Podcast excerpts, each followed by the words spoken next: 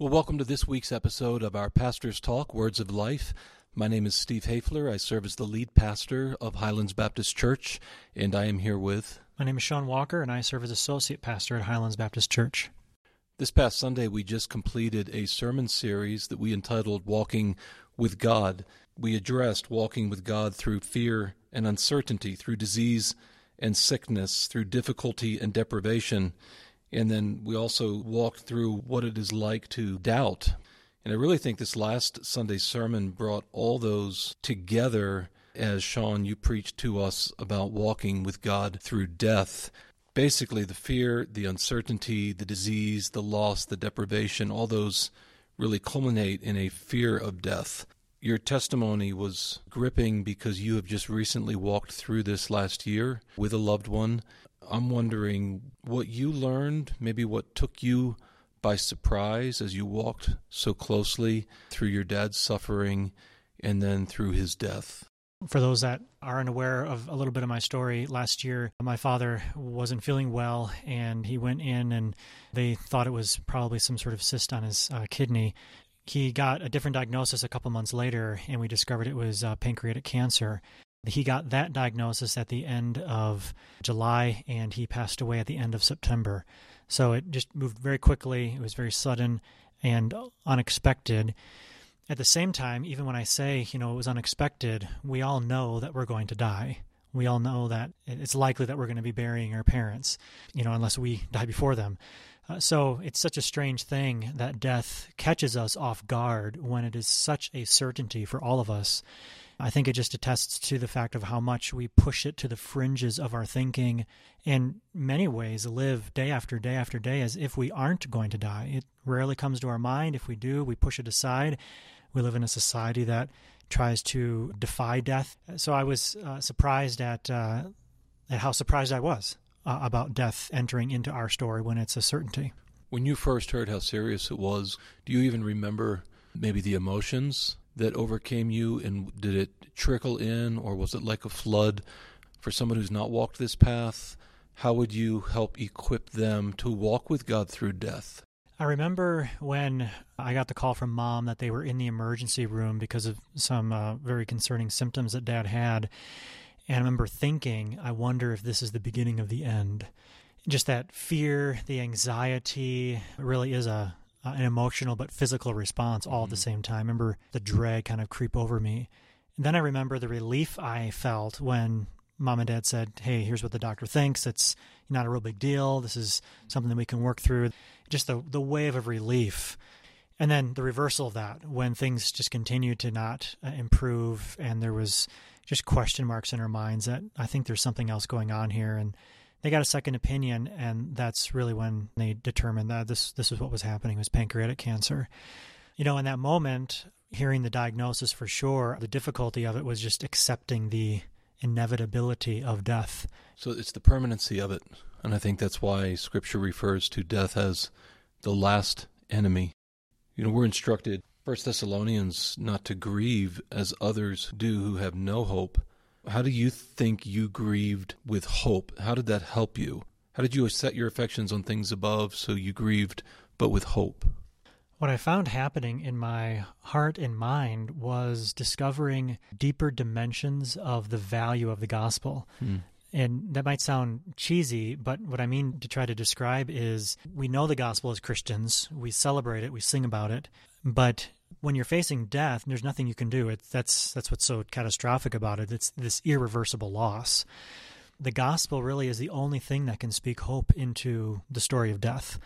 And so those promises of God for us through Jesus became much more relevant on the backdrop of death because all the other problems of our life in the world kind of line up as secondary compared to the problem of death. So, as you processed the irreversible nature of death on this side of eternity, what gave you hope? Were there times when you didn't feel much hope? And what then were your default settings? Where did your mind and your heart want to run? And then how did you bring it back? I was surprised at the doubt that I found myself working through. You know, I'm a pastor, I've gone through Bible training, seminary. So I have the theological knowledge, Mm-hmm. you know, in my head, would be able to know how to counsel others. I was surprised that I found myself almost incapable of counseling myself for a period of time because the pain and the irreversibility of, Mhm. of death, that sense of loss in this life under the sun was just so oppressive.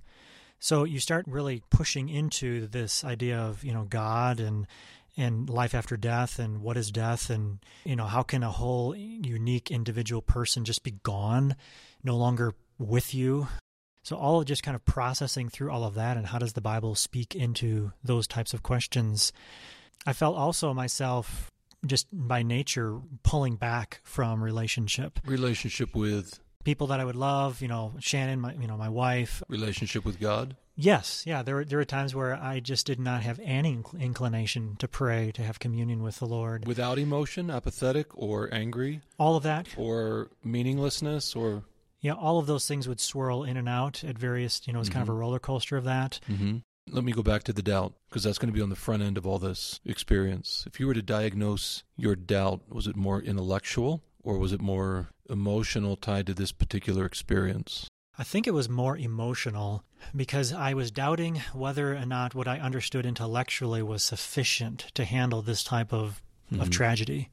Is the Christian faith sufficient to handle the, the trauma of death? Intellectually, I had the answers, but my heart was really testing whether or not it was up to the task.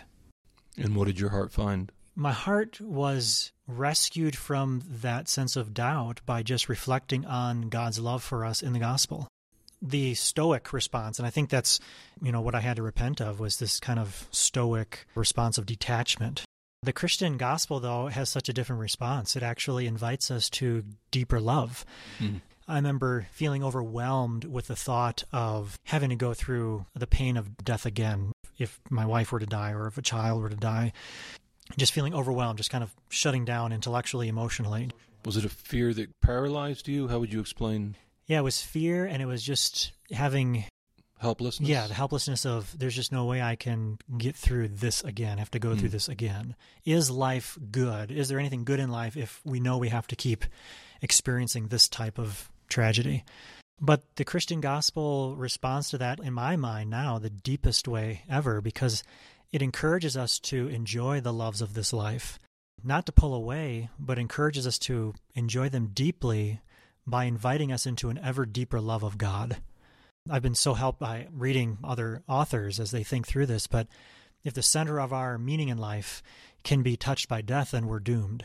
But if the center of our meaning in life and purpose can't be touched by death, then we of all people have the greatest reason for hope. And that's what I think is unique about the Christian faith. Right. Once we find the true answer, life after death, true eternal life after death, secure life. I put it this way fear doesn't get to bully you around anymore.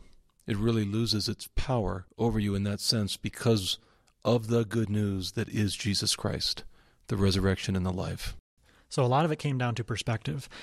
Would I live, would I function, you know, with a Christian perspective on death, or would I live life through a humanistic, you know, secular, modern age view of death, trying to defy it or deny it or live in despair of it? Three more questions on my heart as I get to talk to you and, and learn from you through this. What did people do that helped? And maybe it would also help to hear what people did that hurt. What comes to mind as not being helpful is saying something that's true, but it can come across as kind of a pat answer, a cliche. I think it's been said that you're the only person that can give yourself pat answers. You'll hmm. only hear them from And get away yourself. Right, exactly. Right. Even as as much as there may be truth in that pat answer cliche kind of response, I don't recommend leading with that with somebody in grief because the grief is too raw to give room for those types of pet answers. Giving somebody uh, God's word is always to be commended. So this may sound strange to come from myself as a pastor when I say be careful that we don't weaponize scripture in an effort to do good. Because in my experience of the grief was I didn't really have the, the cognitive disposition to receive new truth. I think what I was most encouraged by was just knowing that there were Christian brothers and sisters, friends and family that were grieving alongside me in whatever way that was. I think that was probably the deepest comfort is to know that people gave room, gave space, weren't trying to rush in and fix or make the pain go away. You, you can't. Nothing you, somebody can say will make that go away. And giving room for there to be grief. So they're present, they're near, they're not hurried about just trying to give you more information, but you knew they were there ready to help. Yes, and I think also just the respect and value that a person can demonstrate to someone in grief by being okay with somebody in grief, mm-hmm. meaning we value things in our culture so much by what they do for us, how effective, how efficient, what we get out of it. But when somebody is just broken and grieving and they are still value you, that demonstrates a, a great amount of, of comfort. You have three children. If you could remind us of their ages and then speak into this.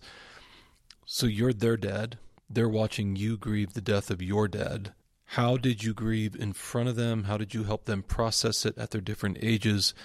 How did you shepherd lead while you're leaning on your shepherd as you walk through the valley of the shadow of death? You know, so I have two girls and a boy. At the time, it was 13, 11, and 9. And my dad, you know, Papa, was just really a fantastic grandpa. He was in their lives, engaged, enthusiastic, giving them so many good memories, wonderful memories as, as a grandpa.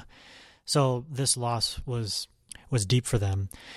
When my dad did die, there was a sense, I think, in my kids, a, a relief in this story coming to a conclusion, but they still miss him. Sure. And so, uh, what we tried to do is just make sure that the kids knew that grief itself is not sinful. We could certainly sin in our grief, but grief itself is not sinful. In fact, to defy grief would be a sinful response we'd be trying to be more human than Jesus was. Jesus grieved, he cried, wept uh, with Lazarus. He's grieving in the garden.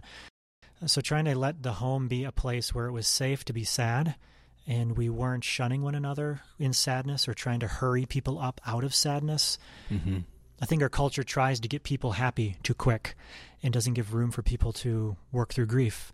So that was our approach. I'm sure we messed up, you know, through that, but even still, you know, there's times where uh, one of the kids will be talking about, you know, Papa and missing him and, and in tears, and it's okay. Yeah, grief can be very helpful and effective, and if we simply try to fabricate an artificial busyness to try to help someone escape out of it, we're not letting grief do the work, the good work that sometimes God intends it to do. In closing, anything from the sermon on Sunday, a thought, an illustration that you would want to communicate with our Highlands family? One topic I didn't give time to in the sermon is the different responses to death. We see examples of it in the scriptures that are quite inspiring. You know, Stephen mm-hmm. seeing a vision of uh, of Christ and just kind of this triumphant champion like way of, of death. But not everybody's experience of death may be like that. Mm-hmm. My dad told me repeatedly that he was not afraid to die. I believed him. He really had confidence in the gospel. But there was this dread of death still and the sense of loss of not mm. seeing you know his grandkids graduate and get married and so forth. So in regards to that, I would just try to encourage us to trust the Lord to have grace for us when we go through our experience of death, whether it's ourselves facing our mortality or whether it's walking with a close loved one on their way to death. I'm reminded of John Bunyan in Pilgrim's Progress when Christian and I think it's hopeful are up at this river, which symbolizes death, and they're going to cross through this river into then the celestial city. And Christian's experience of going through this river is just one of fear, and he's kind of in panic. He can't feel the bottom, and he's flailing around. And mm-hmm. Hopeful is nearby, and Hopeful finds the bottom, and he calls out to Christian, you know, fear not. I, I can feel the bottom, and it is good. It is firm. Uh, so whether or not you're the Christian in panic or whether you're the hopeful with confidence, God's grace is still sufficient. And ultimately, the answer is Christ who sees us through it. And John Bunyan there is capturing both men are saints. They're both believers. They're both about to go into the celestial city. And everyone's experience of death is different. Some are overcome by fear, some go through it with great confidence. But in Christ, both will arrive safely. All will arrive safely. I'm going to end with 1 Corinthians towards the end. This is 1 Corinthians chapter 15, beginning in verse 53. For this perishable body must put on the imperishable, and this mortal body must put on immortality.